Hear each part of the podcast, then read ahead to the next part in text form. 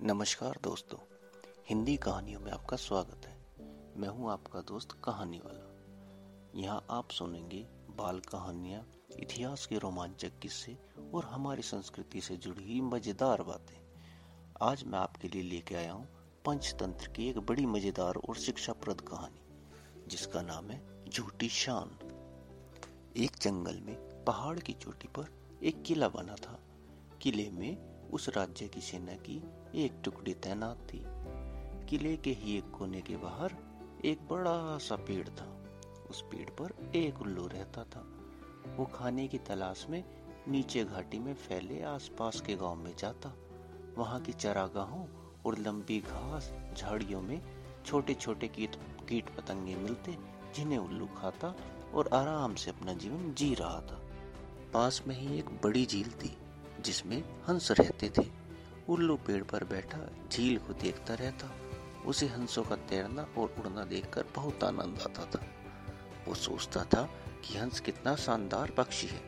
एकदम दूध सा सफ़ेद, गुलगुला शरीर, सुराहीदार गर्दन, सुंदर मुख और तेजस्वी आँखें। उसकी बड़ी इच्छा थी कि कोई हंस उसे अपना दोस्त बना ले। एक दिन उल्लू पानी पीने के बहाने झील के किनारे एक झाड़ी के पास उतरा। पास ही एक बहुत सुंदर और सौम्य हंस पानी में तैर रहा था। झाड़ी में आवाज़ सुनकर वह झाड़ी के पास आया। उल्लू ने बात करने का बहाना ढूंढा और बोला आपकी आज्ञा हो तो पानी पी लूँ बहुत प्यास लगी है। हंस ने चौंक कर देखा और बोला मित्र पानी प्रकृति का दिया वरदान है। इस पर किसी का अधिकार नहीं है बल्कि सबका हक है। उल्लू ने पानी पीकर सिर हिलाया। जैसे उसे निराशा हुई हो। हंस ने पूछा, मित्र, असंतुष्ट दिख रहे हो? क्या प्यास नहीं बुझी? उल्लू ने कहा, पानी की प्यास तो बुझ गई है, पर आपकी बातों से मुझे ऐसा लगता है कि आप मीठी वाणी और ज्ञान के सागर हैं। आपकी बात सुनकर मुझे ज्ञान लेने की प्यास प्यास जाग गई है। वो कैसे? हंस मुस्काया और बोला, मित्र, आप कभी भी यहाँ आ सकते हैं। और मुझसे बात कर सकते हैं। मैं जो जानता हूँ, वो आपको बताऊँगा, और जो नहीं जानता, वो आपसे सीखूँगा। इसके बाद हंस व उल्लू रोज मिलने लगे। एक दिन हंस ने उल्लू को बताया कि वो वास्तव में हंसों का राजा हंसराज है।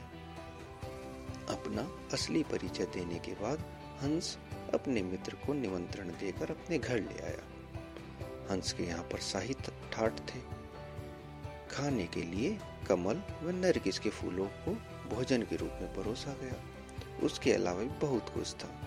बाद में सौंप इलायची के गए मोती पेश किए गए। यह देख उल्लू हैरान हुआ। अब हंस रोज़ाना उल्लू को अपने महल में खिलाने पिलाने ले जाया करता।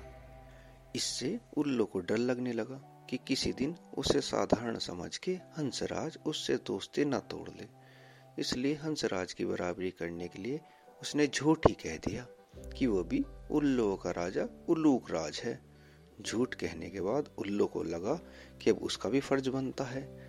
हंसराज को अपने घर बुलाया जाए।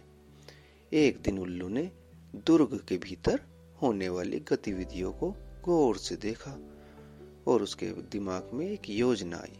उसने महल की बातों को बड़े ध्यान से समझा। सैनिकों के कार्यक्रम को नोट किया। फिर वो हंसराज के पास पहुँचा। जब वो झील पर पहुँचा, तब हंसराज कुछ अन्य हंसों के साथ जल में तैर रहे थे। उल्लू को देखते ही हंस बोला, मित्र, आज इस समय? उल्लू ने उत्तर दिया हाँ मित्र, मैं आज आपको अपना घर दिखाने, अब और आपको अपना मेहमान बनाने के लिए आया हूँ। मैं कई बार आपका मेहमान बन चुका हूँ। मुझे भी सेवा का मौका दे। हंस ने टालना चाहा। मित्र, इतनी जल्दी क्या है? फिर कभी चलेंगे? उल्लू ने कहा, आज तो आपको बिना लिए ले नहीं जाऊँगा। हंसराज को उल्लू के साथ ही जाना पड़ा। पहाड़ की चोटी पर बने किले की ओर इशारा कर उल्लू उड़ते उड़ते बोला, वो मेरा किला है। हंस बहुत प्रभावित हुआ। वो दोनों जब उल्लू के घर वाले पेड़ पर उतरे तो किले के सैनिकों की परेड शुरू होने वाली थी। दो सैनिक छत पर बिगुल बजाने लगे। उल्लू किले के सैनिकों के रोज के कार्यक्रम को याद कर चुका था, इसलिए ठीक समय पर हंसराज को ले आया। उल्लू, देखो मित्र, आपके स्वागत में मेरे सैनिक बिगुल बजा रहे हैं। उसके बाद सैनिक, सेना और सेनापति सलामी देकर आपको सम्मानित करेंगे। रोज की तरह परेड शुरू हुई और झंडे की सलामी दी गई। हंस समझा, सचमुच उसी के लिए यह सब हो रहा है। उल्लू ने इस सम्मान से गदगद होकर हंस बोला, आप तो एक सूरवीर राजा की भांति ही राज कर रहे हो। उल्लू ने हंसकर रोप डाला, मैंने अपने सैनिकों को आदेश दिया है कि जब तक मेरे परम मित्र राजा हंसराज मेरे अतिथि हैं, तब तक इस प्रकार रोज बिगुल बजे वो सैनिकों की परेड निकाले। उल्लू को पता था कि सैनिकों को यह हर रोज करना होता है। हंस को उल्लू ने फल और अखरोट खिलाए। पर परेड और ये सब सम्मान देखने के बाद भोजन का उतना महत्व नहीं रह गया था। सैनिकों की परेड का जादू अपना काम कर चुका था। हंसराज के दिल में उल्लू मित्र के लिए बहुत सम्मान पैदा हो गया। उधर सैनिक टुकड़ी को वहाँ से कूच करने का आदेश मिल चुके थे। दूसरे दिन सैनिक अपना सामान समेट कर जाने लगे। तो हंस ने कहा, मित्र, देखो, आपके सैनिक आपकी आज्ञा के बिना कहीं जा रहे हैं। उल्लू हड़बड़ा कर बोला, किसी ने इन्हें गलत आदेश दे दिया होगा, मैं अभी रोकता हूँ। ऐसा बोल, उल्लू चिल्लाया। सैनिकों ने उल्लू की आवाज़ सुनी तो इसे अपशगुन समझकर जाना स्थगित कर दिया। दूसरे दिन फिर यही हुआ। सैनिक जाने लगे तो उल्लू ने फिर आवाज़ निकाली। सैनिकों के नायक ने क्रोधित होकर सैनिकों को मनहूस उल्लू को तीर मारने का आदेश दे दिया। एक सैनिक ने तीर छोड़ा। तीर उल्लू की बगल में बैठे हंस को लगा। तीर लगने पर हंस नीचे गिरा और फड़फड़ा कर मर गया। उल्लू उसके शव के पास दुखी होकर बोला, हाय, मैंने अपनी झूठी शान के चक्कर में अपने परम मित्र को खो दिया। धिकार है मुझ पर। उल्लू को आसपास की बिल्कुल भी खबर नहीं थी। वो बेसुध बैठ, उसे असहाय देखकर एक सियार उस पर उसी क्षण झपटा और उसका भी काम तमाम कर दिया।